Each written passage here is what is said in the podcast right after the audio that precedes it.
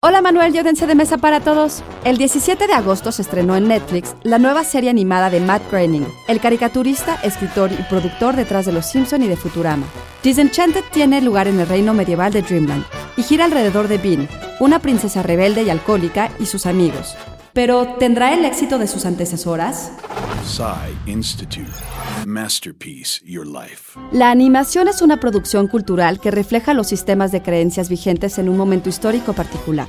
Sus autores pueden ser sensibles y críticos de aquellos asuntos que son significativos para la sociedad y así abordar temas como la política, la educación o las relaciones familiares ha sido parte del éxito de Los Simpson desde su aparición en 1989. Disenchanted continúa la propuesta del autor al hacer una ácida crítica de la sociedad contemporánea en la forma de un cuento de hadas, que refleja el chasco contenido de los discursos de la felicidad a través de sustancias, las relaciones familiares indiferentes y la soledad de un individuo que solo encuentra empatía en un pequeño elfo atiborrado de azúcar en la sangre.